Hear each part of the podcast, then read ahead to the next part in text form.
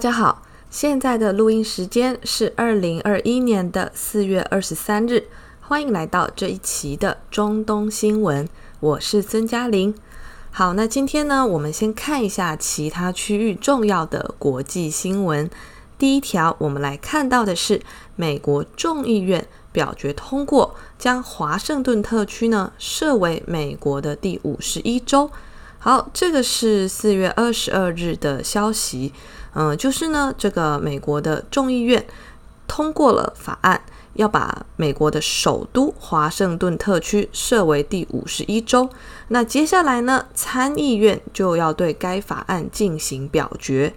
呃，在众议院的投票当中呢，我们来看一下它的比例，赞成票有两百一十六票，那反对票呢，诶，也不低哦，有两百零八票。呃，其实这个投票结果啊，就你看为什么会有点势均力敌？其实这个基本上是按照党派的分布来划线哦。那这个呃法案呢，提议把华盛顿特区设为第五十一州，那这个设置呢，其实就可以多出席位，多出两个参议员的席位跟一个众议员的席位。所以其实你看哦，这种。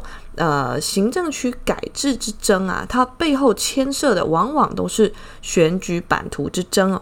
那所以就是说，呃，两党到底在争什么？就是在争说，哎，华盛顿这特区呢，这边以前到底都是呃投给哪一党比较多一点哦？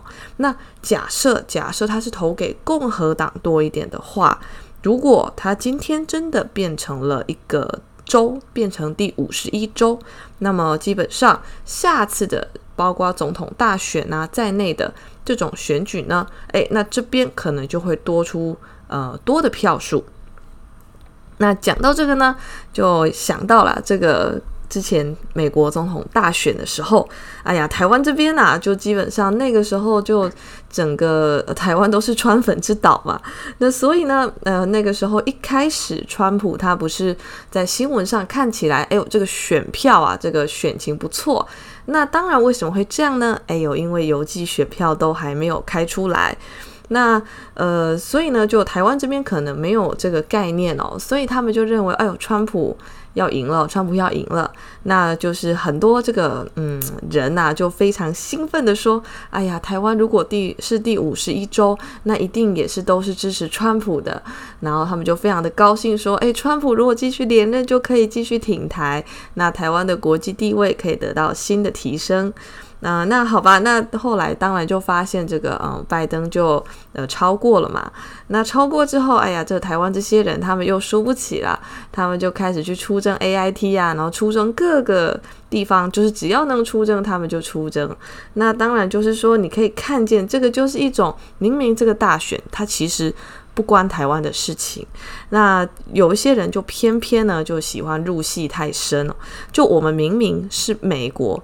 的棋子，就我们其实连他的战略伙伴都不算了。就你可以说他可能跟日本还算有一点战略伙伴啊，或是说他跟南韩还有一点说，哎呦，合作的比较相对的，嗯，是一个正常往来的关系。就你还可以说他们有这样子的一个成分在里面。但台湾，你明显你就是在你的。整个政治的行动中，你完全放弃自己的主体性，你就完全甘愿被美国当棋子耍，被美国当做这个故意用来在中美关系不好的时候用来激怒对岸的一个一个马前卒。但是呢，就是反正因为整个社会呢就对这种情况甘之如饴哦，就觉得哦哟，这个美国挺台啊，那所以我们就做什么都配合美国这样。那所以呢，就基本上台湾，你虽然只是美国的棋子，但那个时候啊，就很多人呐、啊，就开始想象说要当美国的第五十一州。那但你也不想想看，美国要不要收？他连跟你建交都不肯，那还还有还帮你收做五十一周。好，那这个是这个呃，美国这边第五十一周的这个嗯小变化，那联想到的一些。呃，两岸这边的问题。好，那第二个其他区域的国际新闻，其实也跟美国有一点关系，但是呢，但是呢，它另外一个互动对象其实是俄罗斯。呃，在四月二十三日的时候呢，俄罗斯的安全委员会副主席，叫做梅德韦杰夫，他就撰文指出说，美国并没有吸取历史的教训，那导致呢美俄关系不断的恶化。现在的美俄关系其实堪比古巴飞弹危机。呃，其实为什么他这么说？我们其实前面。几个节目都有讲到说，哦，现在的美国跟欧洲，他们对俄罗斯的这个态度确实就是很差。就包括说，美国带头制裁之后，那捷克啊、立陶宛、波兰这些纷纷呢就开始哦，在外交上就召回大使啊，或驱逐俄罗斯大使、驱逐俄罗斯代表之类的。那因为他们玩不起经济制裁嘛，那这些呃，坦白说来，就有时候我觉得这些。东欧的小国，他们真的都 都非常的，嗯，非常的，就讲难听一点，非常的贱哦。就是 他们，嗯，常常就是说，你明明就是离俄罗斯就是很近，那北约呢也不会真的来保护你，但是呢，美国只要有什么动作啊，他们就是第一个跳出来反对俄罗斯。那俄罗斯呢，他但凡有一点比较强硬的反击，这些。这些东欧小国呢，就开始叫，就说：“哎呀，这个这个反击力道超乎我们想象。”然后他们就会开始就说：“啊，俄罗斯就是压迫我们呐、然后俄罗斯就是一个霸权。”但他们怎么不想想说，谁叫你们偏偏要当美国的棋子去激怒人家？好，那梅德韦杰夫这边呢，他针对这种如何防止美俄危机的进一步升级，给出了三个建议。第一个。就是说，你要认识到致命决定的代价。就是呢，如果美国你以自身的存在为代价来争取所谓的胜利，那么这个胜利呢，就不再是胜利。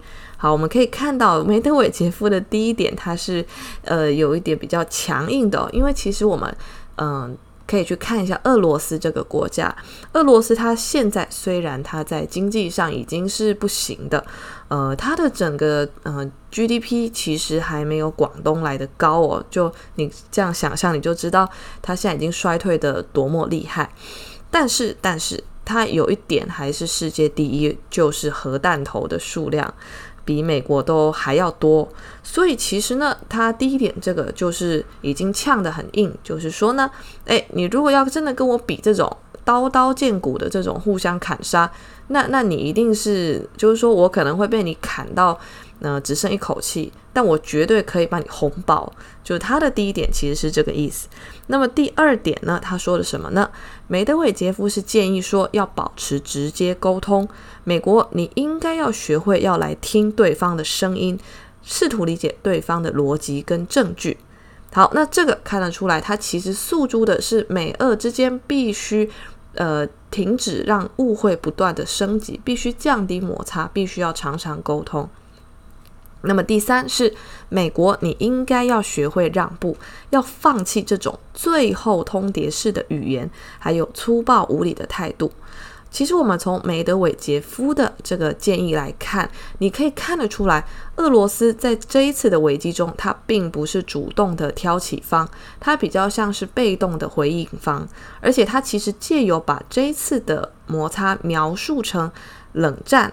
他其实你可以看得出来，他的心中的想法是不愿意重回冷战，他是不愿意美国用这种方式来围堵他，因为他已经不是苏联，所以他现在才要出这个东西去对美国看起来是一个强硬的反击，但其实你可以看得出来，梅德韦杰夫跟普京在这一次的呃俄罗斯跟欧美的外交跟经济制裁危机中。的担忧，还有就是说，如何让美俄关系停止恶化，这样他们要做一个呃修补的动作。好，那第三个比较重要的国际新闻，其实还是俄罗斯这边，呃，这跟我们上一个介绍的新闻，它的逻辑也是有关系的。就是呢，在四月二十三日的哦，四月二十二日的时候呢，俄罗斯的国防部长绍伊古他就下令。要让最近部署在俄罗斯跟乌克兰边境的部分军队从二十三日起陆续撤离。那预计呢，所有的部队将在五月一日前返回驻地。呃，其实就是说，为什么会有这个动作？我们可以知道他为什么要派兵去，或是说为什么突然要在克里米亚那边呃就是突袭式的演习，然后秀秀肌肉。呃，其实是因为。乌克兰这边就自己搞事嘛，他自己违反了在乌东这边停火的明斯克协议。那他自己违反这个协议之后呢，那俄罗斯当然就是派人来了。其实，在四月上旬的时候，整个俄乌边境的军队数量一度达到了十五万，就是俄罗斯他那边成兵了十五万。那这个明显是可以碾压这个乌克兰的军队的数量。那另外，在四月二十二日的时候呢，俄军也在克里米亚这边展开了万人大演习。这一次万人大演习呢，它涉及了一万多名的士兵、两百架的战机、一千两百辆的军用车辆，那还有六十多艘的军舰。因为克里米亚那边是有它的呃黑海舰队的基地，所以他在那边其实就比较方便。诶，那但是呢，就是说我们可以看到。情势就是各方虽然就很多声音啦，在那边担忧说，哎呦会不会打？那其实我们的节目一开始就跟大家说了，呃，这个是很不容易打，就真的是不太可能打，除非乌克兰就是自己真的疯了，他真的去炮轰俄军，那那就有可能会有冲突。但是就是说呢，就这个东西其实它从头到尾就是一个嗯，不会，基本上在大概率上不会发生冲突的结构，只是各方就是要秀肌肉。那呃，四月二十二日呢就。俄罗斯的国防部长他下了这个呃命令之后，那基本上俄军就开始撤了。五月一日前就会返回各自原来的基地。那为什么俄罗斯要有这个举动？为什么要秀完肌肉又撤军？其实呢，呃，他已经达到了自己的三个目标哦。那是哪三个目标呢？第一个就是对乌克兰，他要以武促和。以武促和，就是说他要用武力的展示来警告乌克兰的这些精英哦，就是你把战争当游戏玩，这个是没有任何前途的。就为什么要这么说呢？呃，不止这一次泽伦斯基这种把乌东这边当成炒作他支持度的玩具哦，那之前二零一八年十一月二十五日，呃，如果大家有印象，那个时候发生了刻赤海峡事件。就是他们故意，就那个时候克赤海峡，其实因为在克里米亚那边，那那个时候其实已经算是俄罗斯管的，但是呢，乌克兰的总统叫做普罗申科，他那个时候就为了要呃拉他的选票，因为你在乌克兰，你只要炒作反俄，那这个一定是有票。他就故意哦去让船冲过去，那他就是要借由这个东西来恶化俄罗斯跟西方的关系，那同时炒作国内的反俄的民粹，那他的票就会高。那所以呢，就是说你可以发现，这个不管是二零一八年的克赤海峡事件，还是现在乌东的呃对峙，都是乌克兰的这些。可恶的政客呢？哎呀，他们就是真的是不把人民的性命当一回事哦，他们就为了自己的权位，就把战争这种东西哦，就当成是一种很简单的射飞镖游戏。那他们不知道，他们只要一射歪，那个乌克兰呢，那可能就要死好几千人。那所以呢，就是说，俄罗斯他对乌克兰这边，他这一次的举动，你可以看得出来，它是一种以武促和的动作。那第二个是什么呢？第二个其实是要说。要做给美国看，他是要对美国以武促谈，就是在这个这种呃比较艰困的环境中，他希望跟美国之间呢，嗯、有一个谈的机会。所以他在乌克兰这边的强硬举举措呢，其实也是为了在现在美俄的严峻的情势下有一个沟通的桥梁。那第三个是为了做什么呢？就如果大家有。记忆的话，普京他在前几天他宣读了国情咨文哦。那其实呢，呃，宣读这个国情咨文，呃，基本上就是说，它算是一个普丁阐述他这种，呃。治国理念还有外交理念的机会，那在这种情况下，通常啦，通常各国如果有这个场合，呃，他都是要做出一个良善的大国，一个希望呃做好区域治理、区域和平的大国的形象。所以呢，基本上这个时候国家会避免对外有强硬的举动。所以，我们也可以从这一次的俄罗斯在乌克兰突然有点强硬，诶，然后突然又回缩这一点呢，来看到说，他也有一部分的动机是为了要在普京宣读国情咨文的时候，可以营造更好的一种内外氛围的动作。所以，这个也是俄罗斯他在这边的一些比较呃繁复的考量。好，那接下来呢，我们来进到今天的中东新闻的部分。第一个，我们看到的是埃及的苏伊士运河。哎呀，那讲到苏伊士运河，大家应该就知道要讲什么新闻了。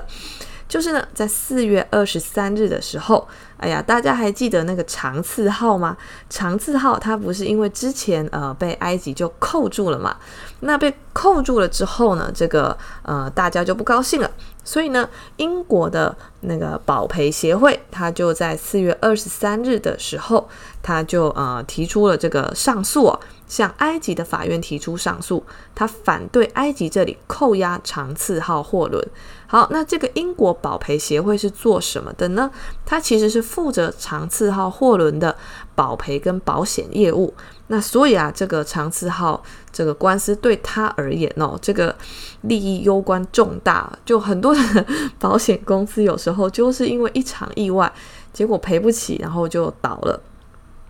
所以呢，这个呃，可以看到英国的保赔公司现在在呃苏伊士运河的这个堵塞事件上，他希望可以拿到自己的一些话语权，然后不要让埃及主导主导一切的事件的发展走向。好，那第二个中东这边的新闻，我们可以看到的是四月二十一日的时候。美国的拜登政府内部有人士呢，他就向英国的媒体透露说：“哎，这个美国总统拜登啊，他正考虑要把奥斯曼帝国统治时期发生的亚美尼亚大屠杀定义为种族灭绝。”好，那这个为什么跟中东有关系呢？因为如果美国假设拜登他真的做了这件事情，那绝对会冲击到美国跟土耳其的关系。因为亚美尼亚大屠杀这个，它呃是一个土耳其历史上他们到现在呃不愿意正面去提起的一个呃灰暗的过去。那国际上对这件事情呢，呃，说实在的，就是说美国一直以来的态度，就是他们虽然都标举人权，可是呢，他们嗯，其实在实践过程中，他们更多的是把人权当做一种嗯争夺战略的一个工具跟武器，就是他们所谓的人权外交，其实是用来削弱那些嗯可能人权记录没有他们那么好的国家，跟他们呃相竞争能力。工具哦，那所以呢，就是说，像亚美尼亚这种啊，他们就觉得，诶，我没有必要去呃承认你这个是被土耳其屠杀啊，因为美国跟土耳其的关系应该是更重要的。那所以美国他一直以来都没有去说哦，亚美尼亚大屠杀这个是种族灭绝。那他们当然会说哦，有有这个屠杀这样哦，但是它不是种族灭绝啊。不过呢，美国他们就可以呢，在毫无证据的情况下，就常年的编造说中国在新疆进行种族灭绝这种很好笑的东西啊。不过还是有人会相信。好，那反正呢，就是说呃，拜登这么做其实可以看得出来。土耳其跟美国之间的紧张关系，它来到了一个比较新的高度。其实去年十二月，呃，也就是我们广播节目开始做的第一期，我们就讲到了美国因为土耳其它对俄罗斯采购了 S 四百的防空系统，而对其实施制裁。那拜登他选上美国总统以来呢，他一直都没有跟土耳其总统埃尔多安通电话。呃，其实那个时候他很晚才跟纳坦雅胡，就是以色列总统通电话的时候，哎，外界就觉得啊，那美以关系应该是不会如川普在任的时候，那美以关系这么好的状态，就美以关系可能会稍微降温。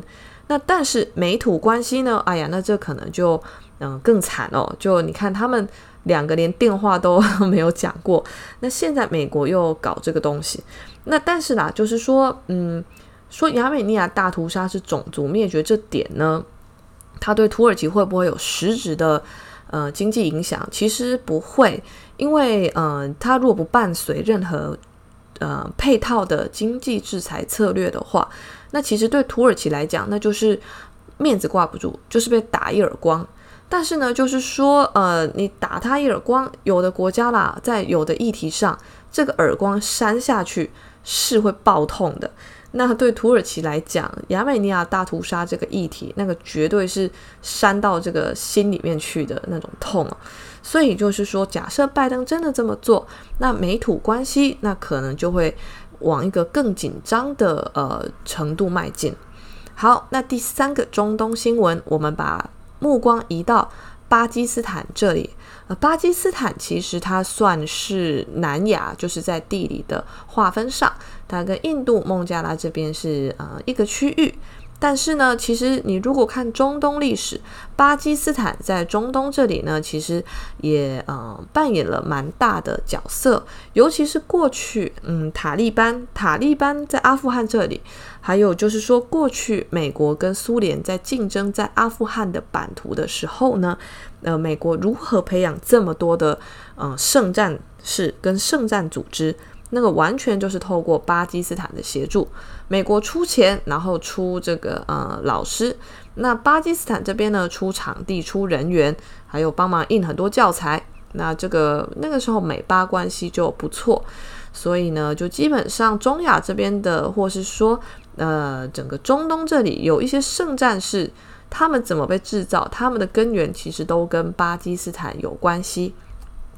那巴基斯坦这里呢，我们首先介绍的是巴基斯坦的外长访问伊朗这件事哦。呃，在四月二十日的时候呢，巴基斯坦的外长他就抵达了伊朗的首都德黑兰，然后呢，对伊朗展开了为期三天的访问。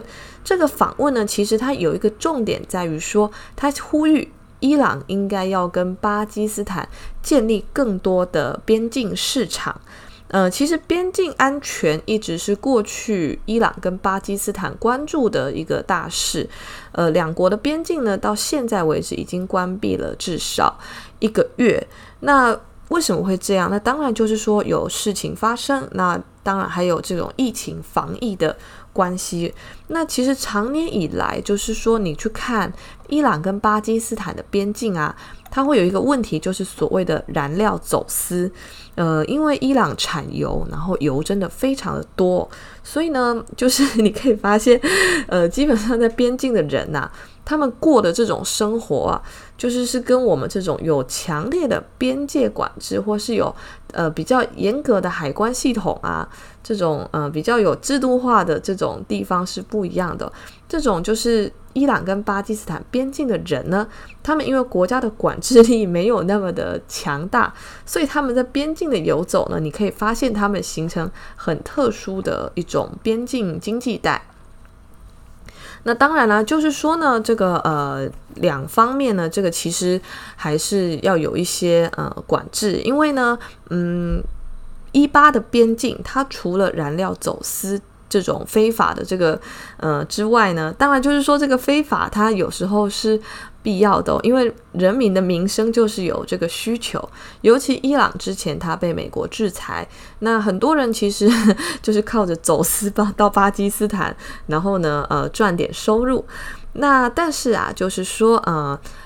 因为边境你如果管控不好，它一定会有安全疑虑。这种安全疑虑就是像巴基斯坦这种呃恐怖主义比较严重的国家呢，那它就会有这个恐怖组织外渗的现象。那渗到伊朗这边，那其实就会对两国的关系造成影响。那所以呢，这边主要就是说，你可以看伊朗跟巴基斯坦的边境，常常都是哎呦发生了这个爆炸或是安全问题后，哎呀，那伊朗政府他就一个不爽，就直接下令就严格的封起来哦。那这样子，呃，边境两端的居民其实他们就都会抗议哦，因为 他们的某一些生活支柱就不见了。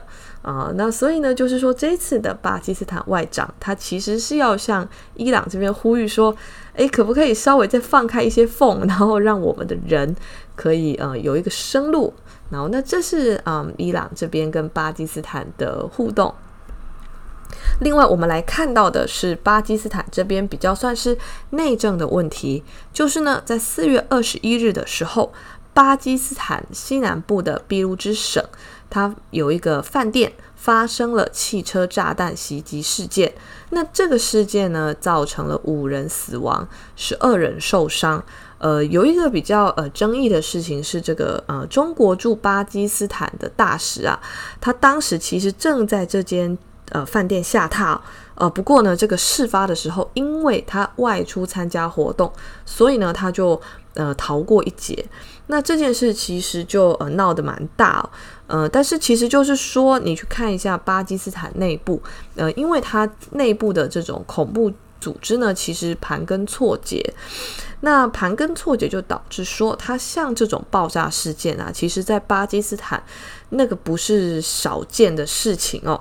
那这次会闹大，当然就是因为它牵涉到有外国的大使，就刚好在里面。那所以呢，会多了一点，嗯，有点带有阴谋论的色彩。那其实针对这件事，我们可以来问三个问题哦，就是凶手是谁？那还有他们是要做什么？这件事跟美军他撤离阿富汗有没有关系？还有整个巴基斯坦的安全局势现在到底是怎么样？好，那凶手是谁呢？其实我们可以看到，这一次啊，后来就有人出来承认说，诶，这一次的凶手其实是我们巴基斯坦的塔利班做的。那这个巴基斯坦的塔利班呢，就简称巴塔。巴塔哥尼亚高原 没有，就反正简称巴塔。那当然，这个嗯，巴塔这个呢，他们怎么可以炸这个地方？呃，有一些呃猜测，就包括说他们可能有人资助。那这个资助是谁呢？呃，有一种可能说，是不是印度收买了一部分的巴基斯坦塔利班，然后让他们发动袭击，然后给巴基斯坦政府增增加压力？呃，那还有另外一个。嗯，就是猜测是会不会是沙乌地？那为什么会这样猜？是因为巴基斯坦最近跟伊朗的关系其实还不错。那沙乌地他是不是因为这样就给了巴基斯坦的塔利班钱，然后让他们出来闹？这也是有可能哦。那当然还有另外一个可能，就是说，嗯，巴巴基斯坦的塔利班他们自己就是真的要搞这件事情。好，那所以在凶手是谁的？这呃，这个层面上呢，我们可以看到有几种的呃猜测，就巴基斯坦塔利班他自己的呃个人行为，那不然就是可能会不会有沙乌地或是印度他的身影在背后。好，那第二个问题，这一次的爆炸跟美军撤离阿富汗会不会有关系？呃，为什么这样猜测？是因为撤离阿富汗之后，那么阿富汗塔利班。我觉得这样，我们简称阿塔好了。那巴基斯坦的塔利班简称巴塔。那就是呢，美军撤出阿富汗之后，阿塔呢就基本上你可以已经预见到，他一定会在呃扩张他的势力。那巴塔这边是不是因为预见到这种情况，他想要跟阿富汗这里的呃势力，跟阿富汗这里的兄弟有所联动，所以他要在这个时候做一些行动，然后展现自己的存在感，就会不会有这个可能？其实也是有人在猜。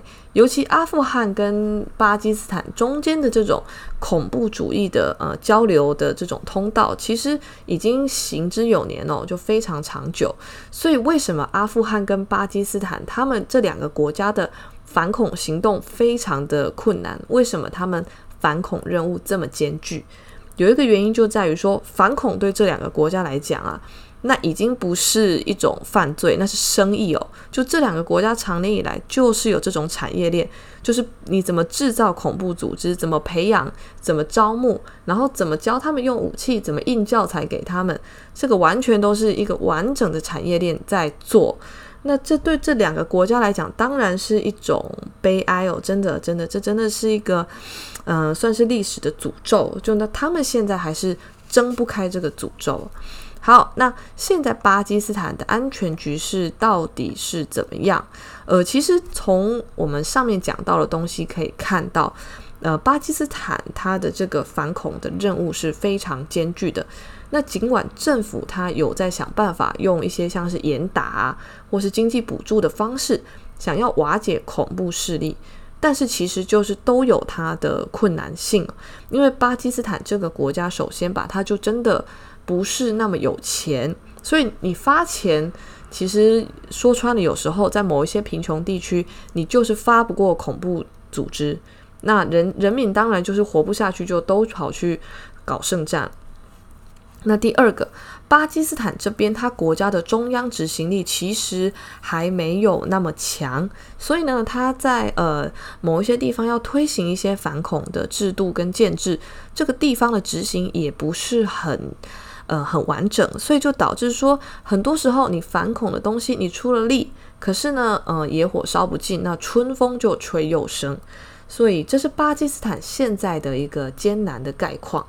好，那这个是我们今天中东新闻的介绍，就讲到这边，谢谢大家。